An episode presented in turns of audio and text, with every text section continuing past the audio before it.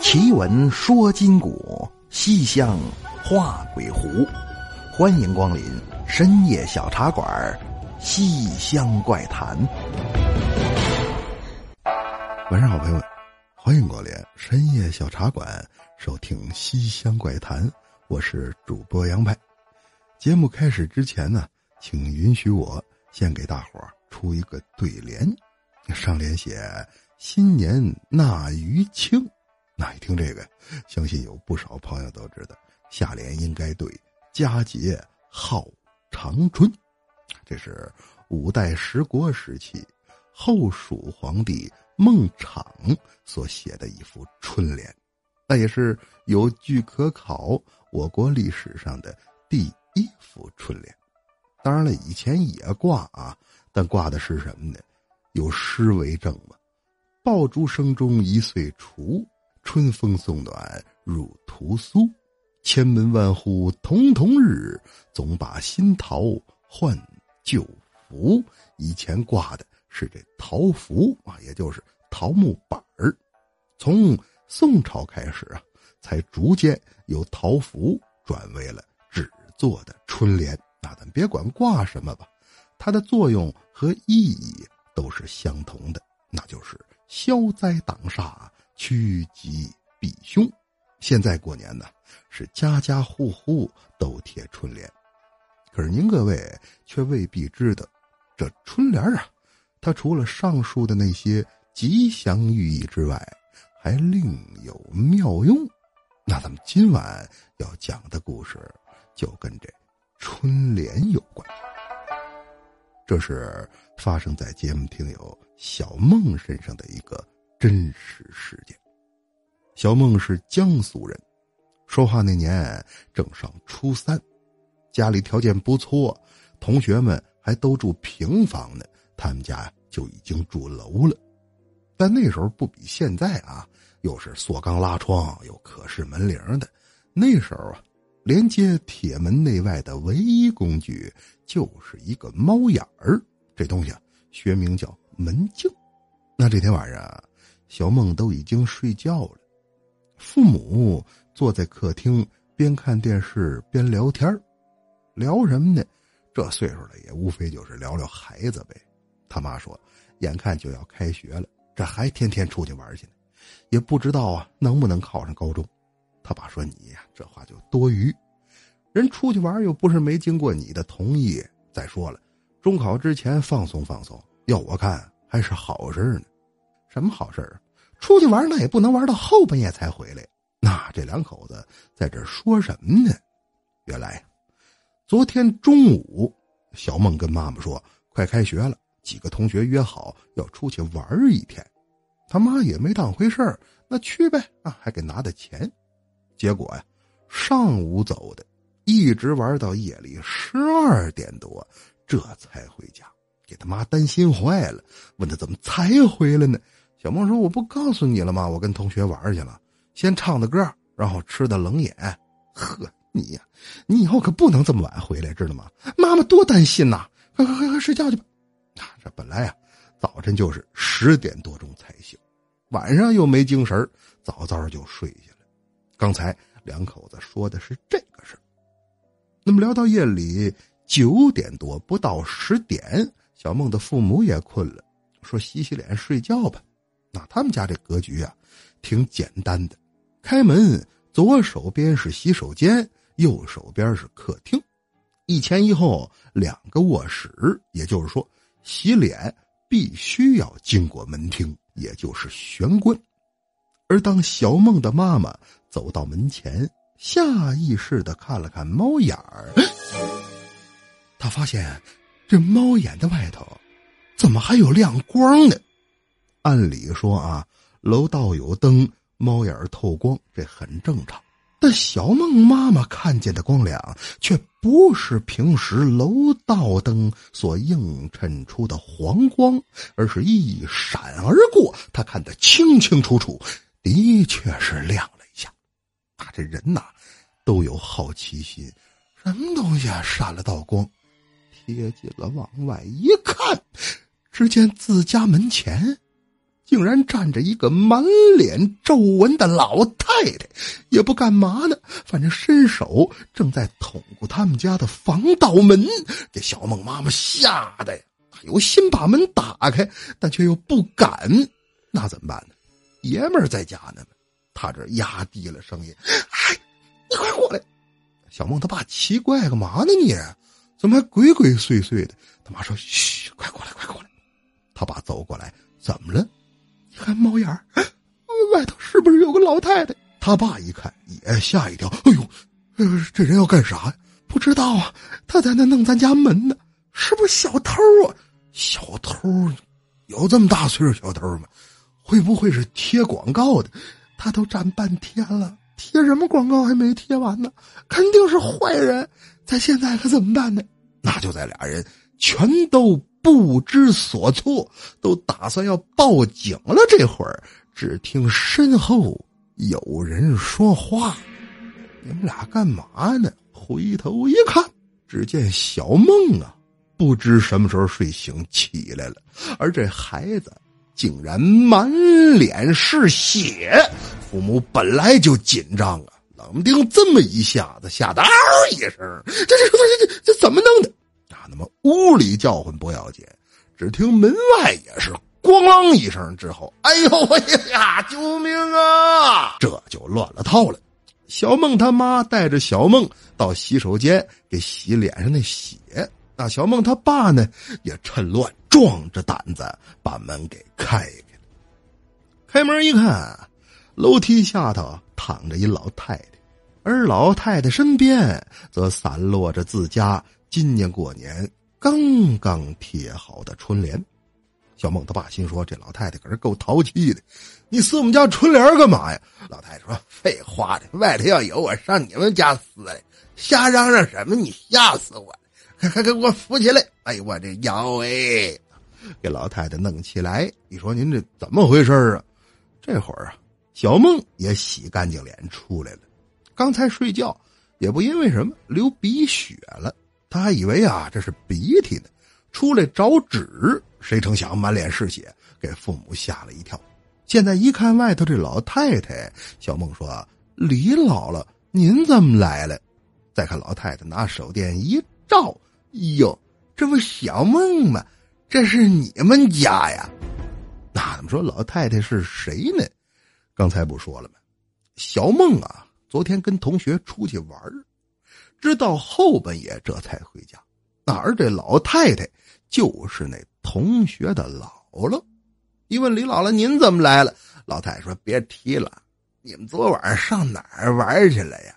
我这孙女啊，到家就发烧了，之后是胡言乱语啊，昨晚上足足闹了一宿，今天又浑身上下起那个红领子，就跟让人挠了似的。”找人给看呐，人也说不出个所以然来。哎，只说这红领子拿贴过的对联往下擦能擦掉。那我们一试呢，还真行。但是啊，赶着擦，赶着起。你也知道，我们呢住的是平房啊，这一正月风吹雨淋，还是淘气的。挨家挨户的门上的对联啊，早就不剩什么了，擦着擦着，擦没了。后来我一想啊，楼道里应该被封，这不嘛，我就打个手电来接对联来了。结果让你们屋里这一嗓子给我吓的，你们喊什么呢？小梦说：“哎呦，我这不流鼻血了吗？给我爸妈吓了一跳。”李姥姥，您没事吧？老太太，我没事我这老胳膊老腿的扛摔。孩子，你这哎，这怎么又流上了？说着话还真是。只见小梦。刚刚洗脸呢，把血止住，现在竟然又流了起来。父母一听这是同学的姥姥，也觉着挺不好意思的，赶紧把人呐请进家中，边给孩子止血，边问他：“你们这到底怎么回事啊？”小梦说：“我知道，昨晚上我们吃完冷饮就解散了，往家走的时候，他要上厕所，那大半夜哪来的厕所呀？就在路边上的。”结果上完，我才发现那旁边还有人烧纸的痕迹呢。你们说啊那红领子会不会跟这个有关呢？李姥姥一听是吗？我问他呀，他自己都不知道是怎么回事。那你这鼻子流血也是？小梦说：“不不不，我这个可能就是没休息好啊。没事李姥姥，您走您的，我拿纸堵着，一会儿就得。”李姥姥说：“那行吧，谢谢你啊，孩子，我这就回去给他处理处理。”那说着话，拿上在楼道里搜集来的这些个对联就急匆匆的赶回了家中。啊本来呀，小梦他们家人也都觉着他这就是没休息好，或者啊冬天干燥流的鼻血。但是自从李姥姥走了之后，他这血还真有点要止不住的意思。刚堵上就流出来，刚止住就又犯。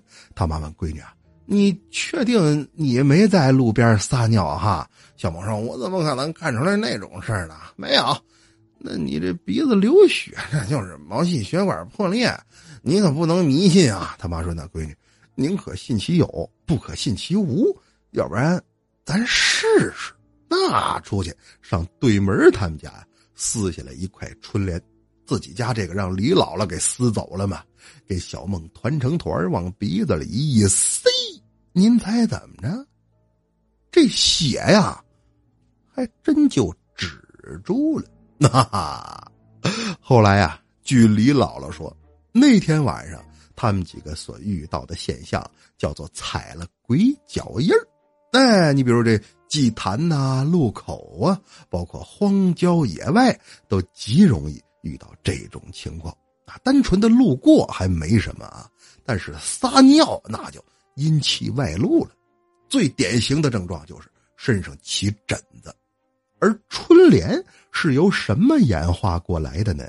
节目一开始咱就介绍过，那叫“千门万户曈曈日，总把新桃换旧符”。这东西过去叫桃符啊，样式特别简单，那有雕工好的还能给造个像，但一般来说就是两片桃木板子，上手神荼，下手玉垒，这是两个人名根据《山海经》记载，此二人呐，乃是杜朔山的守山之神。书中有载：山有大桃树，曲盘三千里，东北有鬼门，祭桃害世人。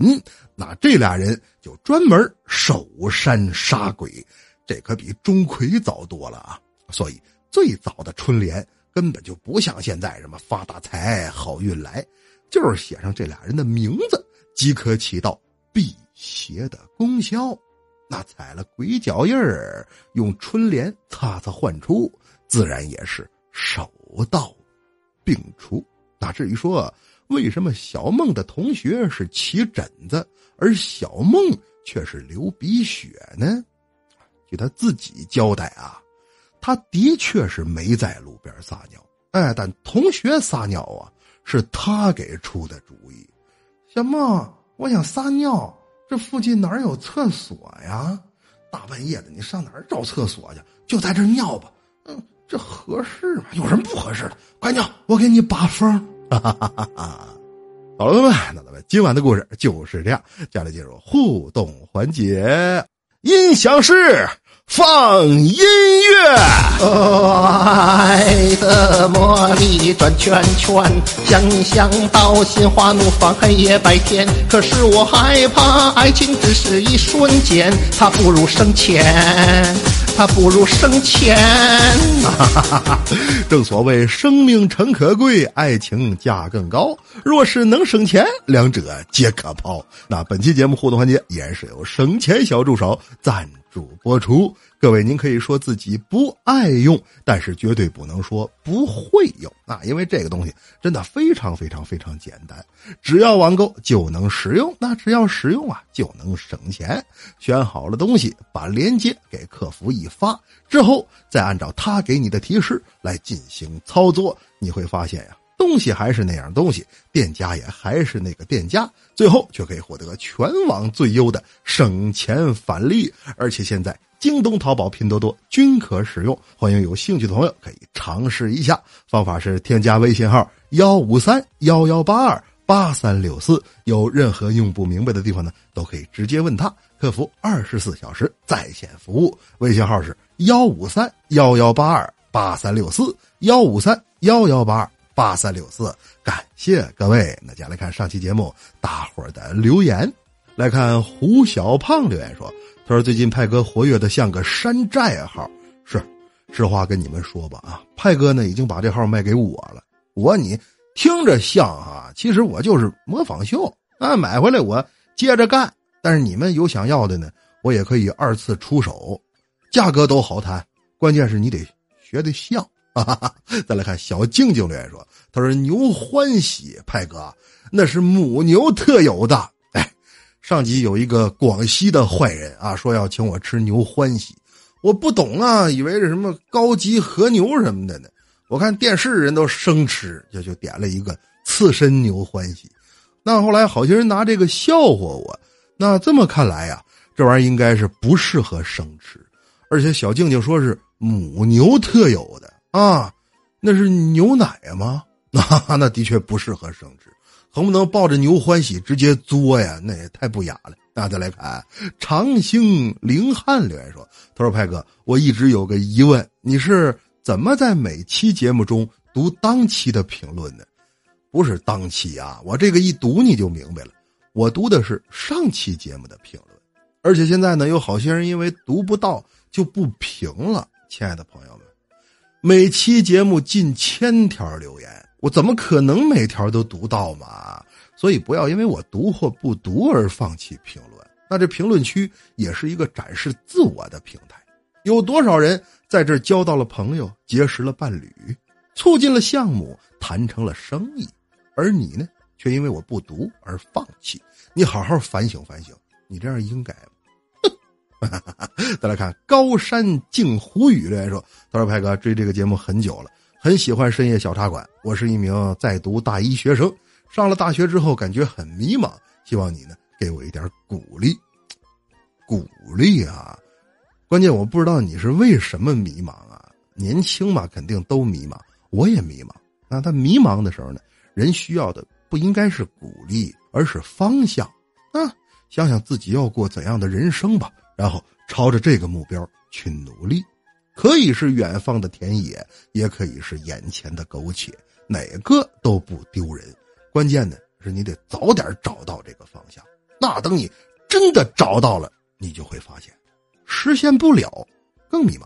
哈哈哈哈那么书也讲完了，水也喝干了，是时候跟大伙儿说晚安了。您可以在新浪微博和微信公众平台搜索关注“深夜小茶馆”，来关注主播动态，或者添加我的私人微信“深夜小茶馆”五字首字母。加上阿拉伯数字六六六六来与我交流探讨，感谢各位，更要感谢省钱小助手对本期节目互动节的大力支持。想要京东、淘宝、拼多多三网购物都省钱，欢迎添加微信号幺五三幺幺八二八三六四。好了，朋友们，奇闻说今古，西厢话鬼狐，感谢光临深夜小茶馆，收听西厢怪谈，我是杨派，咱们下期见。